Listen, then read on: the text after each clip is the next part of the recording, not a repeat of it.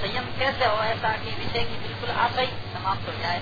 कैसे हो ये मानो अपना मन विषय में जाए नहीं चाहे तो हे नाथ हे नाथ पुकार भगवान को पुकारो ये तृष्णा और भोगेच्छा ये भोगों से मिटती नहीं है। तृष्णा धन से मिटती नहीं है। लाखों करोड़ों अरबों हो जाए तो घाटा ही घाटा पड़ेगा, घाटा ही घाटा होगा। वो धनी आदमी में बहुत गरीब लगे घाटा ज़्यादा है। सौ आदमी के नौ सौ घाटा है। हज़ार हो जाए तो दस हज़ार चाहिए, नौ हज़ार घटा है। लाख हो जाए तो दस हज़ार नहीं, करोड़पति।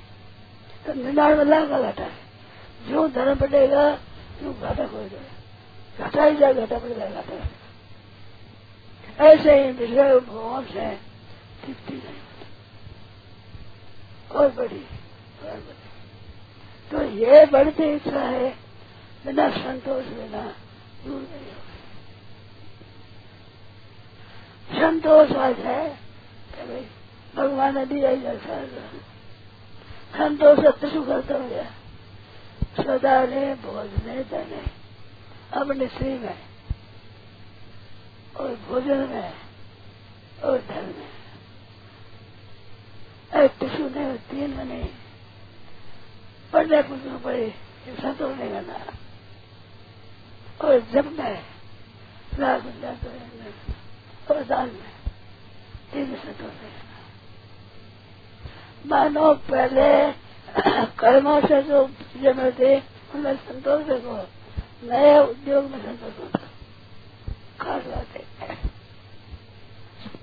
सादा ये जपदा नहीं करना है, सब दान आगे करना है, आगे। इसमें संतोष होता और प्राप्त से मिलती है संतोष ये आगे करो तो जन्म शुद्ध हो जाएगा।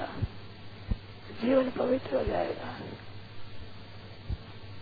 पवित्र जीवन हो जाएगा तो आप से आप संतोष हो जाएगा। शांति मिल जाएगा, आनंद हो जाएगा। पुराने प्रारंभ से मिलने वाले में संतोष करो, नए उद्योग में संतोष बन करो खास वाले नया जो उद्योग है, उसमें संतोष मत करो। चाहे पूर्व कर्म से काम मिले, उसमें संतोष खास बात है। जीवन पवित्र हो जाएगा।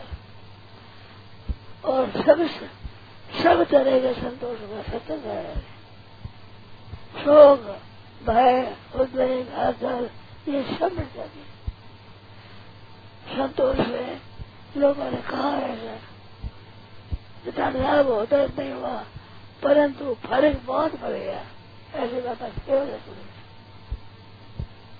तो संतोष से, सत्संग से संतोष होता है, सुख होता है, दुख मिलता है।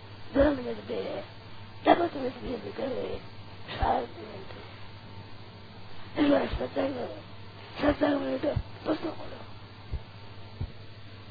संतोष से सत्संग करने से बहुत शांति मिलती है हलचल मिट जाती है जो बहना विधवा हो गई बहुत होता है वही सत्संग करे? नारायण नारायण नारायण नारायण नारायण नारायण।